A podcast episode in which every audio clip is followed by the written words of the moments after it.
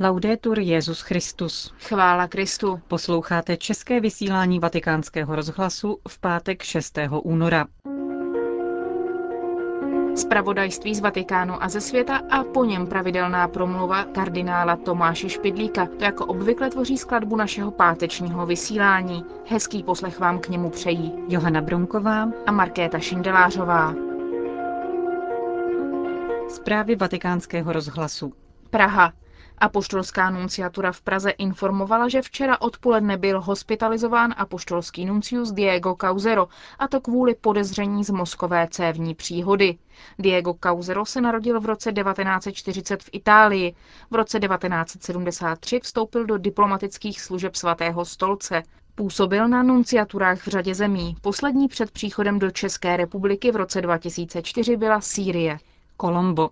Katoličtí kněží zůstanou a budou pracovat s lidem, neopustí ho. Tak reagoval arcibiskup Mario Zenari, apoštolský nuncius na Sri Lance na výzvu prezidenta Mahinda Rajapaksy, který chce evakuovat duchovní z oblastí, kde se bojuje do ochranného pásma, které je pod vládní kontrolou. V oblasti, kde bojuje armáda s osvobozeneckými tamilskými tygry, je 22 kněží a 27 řeholnic, kteří se starají o uprchlíky z regionu Vanny. Řeholnice jsou ze severních diecézí a patří k různým řádům. Jako znamení solidarity Nuncius včera navštívil kněze a věřící v Džafně, kde se lajici i řeholníci střídají v hladovce a neustálých modlitbách za oběti války a za mír v zemi. Mezinárodní výbor Červeného kříže a humanitární organizace hlásí vzrůstající počty obětí na životech a raněných mezi civilisty. Podle armády mají rebelové pod kontrolou území o velikosti 210 čtverečních kilometrů. Řím. V italských knihkupectvích se objevilo nové vydání písma podle nové oficiální verze italské biskupské konference. Nadepsáno je Bible, cesta, pravda a život. Edice zahrnuje opravy předchozího vydání z roku 1974, ale obsahuje také rozsáhlý poznámkový a výkladový aparát. Autorem úvodu a revize textu Starého zákona je arcibiskup Gianfranco Ravasi, předseda Papežské rady pro kulturu. Bible je stále tatáž. Ze své povahy ale potřebuje nejméně dvě základní pomůcky. Na prvním místě a především překlad. Může se to zdát banální, ale překlad je zcela základní věcí vzhledem k tomu, že ne všichni jsou schopni číst originál ve třech hlavních jazycích, totiž v hebrejštině, řečtině a malou část také v aramejštině. Překlad musí být stále znovu přepracováván, protože jazyk se proměňuje a také proto, že není možné jen převádět text z jednoho jazyka do druhého. Je nutné zajistit také takzvanou formální adekvátnost, tedy správnost obsahu. Druhým základním pomocným nástrojem je tradice. Mám na mysli tradici v nejširším slova smyslu, tedy interpretaci textu. Interpretace znamená především dobrat se počátků, abychom pochopili základní významy a odtud postupovat dál až k našim dnům, abychom předali toto poselství srozumitelným způsobem dnešnímu člověku a aby se pro věřícího člověka stalo světlem jeho kroků na cestě životem. Proto má tradice také ekleziální rozměr. Obsahuje nové vydání nějaké nové překlady slavných biblických pasáží, které by stály za zmínku? Vezmeme-li si jako východisko aktuální text, oficiální překlad italské biskupské konference, můžeme upozornit na to, že hlavní linie překladu se řídí zejména dvěma aspekty. Předně jsme usilovali o větší stylistickou plynulost textu. V některých případech jsme se drželi doslovného překladu, pokud to bylo nutné, v jiných volnějšího, aby více vystoupil smysl. Kromě toho jsme pracovali nad korekturami některých nedokonalostí předešlých edic a za pomoci exegeze byla upravena i některá významná místa. Uvedu jeden příklad. V liturgii se modlíme odčenáš v jeho tradiční formulaci a tedy zůstává tam výraz, který nejednou vyvolal otázky. Neuveď nás v pokušení. Nový překlad v tomto případě píše neopouštěj nás v pokušení, což je hlubším významem tohoto výrazu, ačkoliv doslovný překlad neuveď nás v pokušení je správný. Říká k novému italskému překladu Bible arcibiskup Gianfranco Ravasi, jeden z editorů a předseda Papežské rady pro kulturu.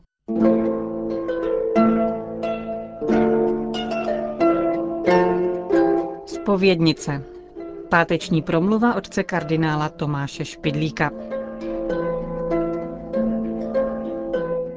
Jsme zvyklí na to, že vidíme vzadu v kostele jakousi malou komůrku, ve které někdo sedí a ke které se ze dvou stran blíží lidé v tichosti a usebraně. Zahlédl jsem však v jedné římské bazilice dámu severského vzhledu, turistku, která se udíveně dívala a pokoušela se to vyfotografovat. Jestli kdy něco slyšela o katolické zpovědi, nevím, ale zřejmě poprvé viděla, jak se to praktikuje. V Paříži jsem zase viděl něco, co bylo novinkou pro mě. Spovědnice tu nebylo jako nějaká neutulná komůrka vzadu, ale jako by jakási světnička po straně, jako by hovorna pro hosty. Skleněnými dveřmi bylo pozorovat možno stůl s rozžatou lampou na stole, dvě osoby tam seděly na židlích naproti sobě a klidně rozmlouvali. Ptal jsem se, je to tak i jinde. Odpověděli mi, že to odpovídá už všeobecné snaze představit spověď v moderní, ličtější formě, jako lidský přátelský rozhovor. Je to sympatické, ale jde to přesto jenom o vnější formu svátosti. Za ní je skryta neviditelná skutečnost víra, že má církev moc odpouštět hříchy.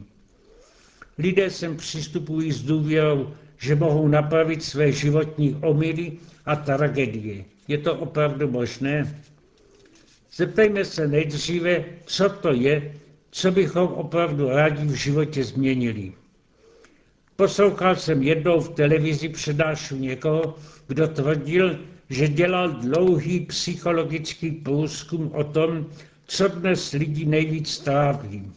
Došel k závěru, že vysoké procento lidí, kteří trpí duševními depresemi, pronásleduje melancholické myšlenky, neodůvodněná nedůvěra k lidem, s kterými žijí, strach z budoucnosti.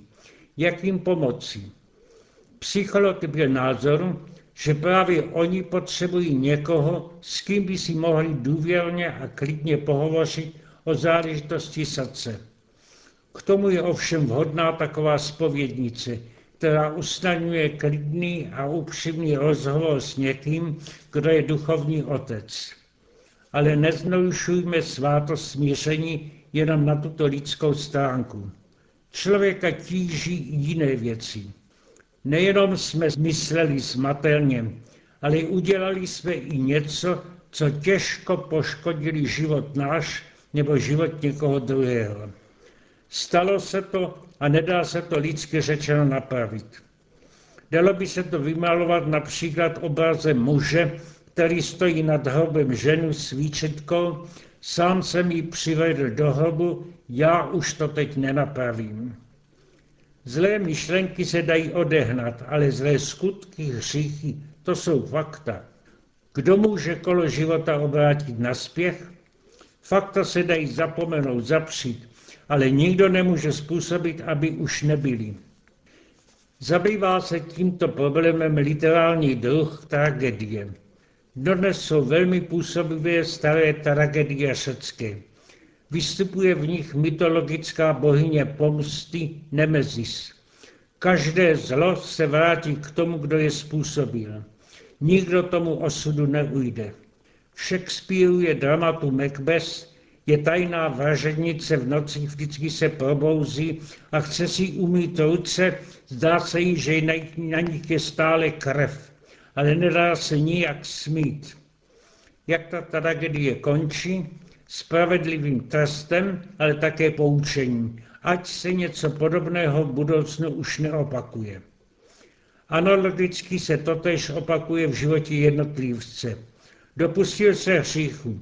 Lituje toho, uzná, že to bylo zlé, umínil si, že na příště už nic podobného neudělá.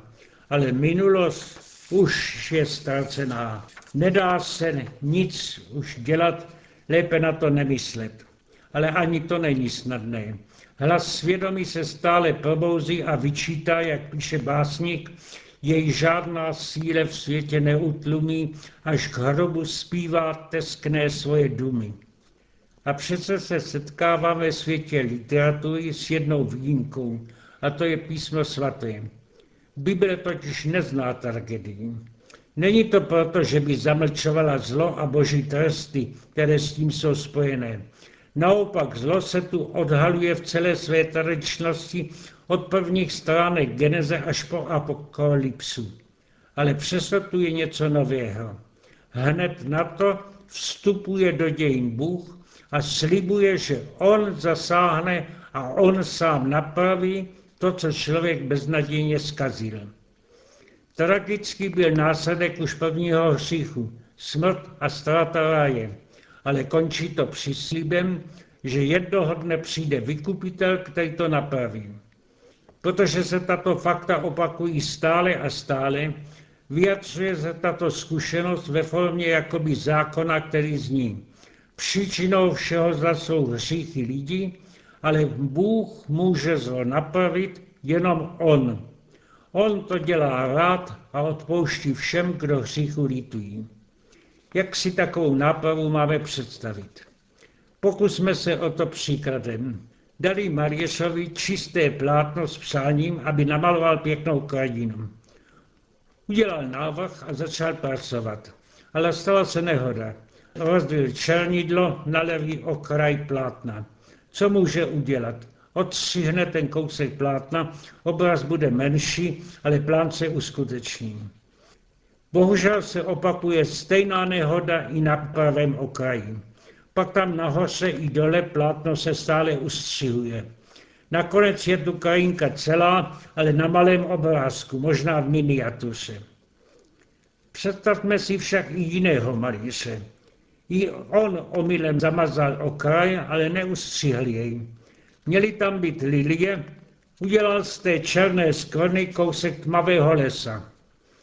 Na druhé straně měly letět bílé holubice, zásluhou černé skvrny tam letí černý orr. Plátno zůstane stejně velké, jak bylo na počátku, jenom vymalovaná krajina je přeorganizovaná. Je jinačí, než se myslelo, ale je stejně krásná. Jak ty příklady aplikujeme na život? Ten první malíř znázorňuje pokání v probálním smyslu. Po každém chybě se začne znovu, ale předcházející čas života je ztracený. Ten druhý malíř je příkladem pokání svátostného. Zasáhl Bůh a jakoby změnil povolání, které dal člověku na počátku. Vidíme to na příkladech svatých. Alois Gonzaga je uctíván jako světec dokonalé mravní čistoty. Zachoval ji do smrti, plátno jeho života zůstalo čisté. Svatý Augustín je naopak příkladem hříšníka, který své poklesky z mládí dokonale napravil. Vidíme je na jeho životním plátnu jako černý les, ale zpívají v něm ptáci slavičí píseň o božím milosrdenství a lidské vděčnosti za tento dar. O mnoha svatých se čte, že stále plakali, když si na své minulé hříchy vzpomněli. Ale je potřeba si všimnout, jaké byly jejich slzy. Nebyly ze smutku, ale z radosti nad tím, že znovu našli to, co ztratili a z vděčnosti k srdci Božímu, které umí odpustit a napravit, že tu moc dostali i kněží, aby to dělali v jeho jménem. Děje se to ponejvíc nenápadně, v zadní části kostela, v jakémsi koutku. Turistce, která si to ze zvědavosti chtěla vyfotografovat, by bylo radno připomenout, že tu jde opravdu o velkou posvátnost našich chrámů.